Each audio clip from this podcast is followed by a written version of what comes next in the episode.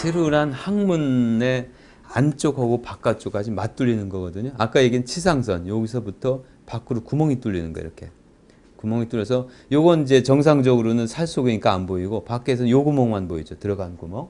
어, 들어간 구멍이 꼭 무슨 여드름처럼 구멍이 뚫려가지고 이제 거기서 고름이 질질 나오는 그게 이제 치루죠. 어, 원인은 항문 주위는 항문 주위 샘이라고요. 이제 요게 항문을 이제 종단면인데요.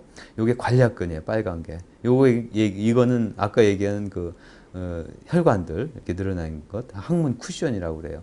여기 치상선에 따라서 요 틈 보이시죠? 요거. 요게 항문선인데 요게 보통 평균 10개가 있어요. 사방에 뚫려 있어서 정상적으로 다 있어요. 근데 여기로 변이 나오니까 변의 일부분이 여기로 들어가는 거예요. 사실은 굉장히 가는 관인데 세균 입장에서는 엄청 커져. 그래서 여기로 균이 들어가서 골먹다가 터져 나오면 이제 맞들리는 거예요. 이게 원인이죠. 소화한테도 치루라는 치제 치액은 거의 없어요. 소화는. 근데 소화에서 치루라는 병이 생기는데 그걸 영유아 치루라고 불러요.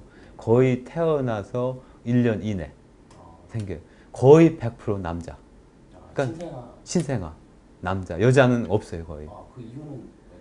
이제 그것이 이제 남자들이 좀 뭔가 좀 어, 허해요 여자보다 좀 허한데 어, 선천적인 원인이 큰 거로 생각돼요 그것이 이제 그 남성 호르몬이 있잖아요. 남자로 이제 발전하기 위해서. 근데 그런 것들이 어떤 어, 장기를 이렇게 만드는 과정에서 그 하- 아까 얘기한 항문 선 있잖아요. 조그만 틈. 네. 그게 여자보다 더 크고 더 많이 생기는 걸로 추정이 돼요.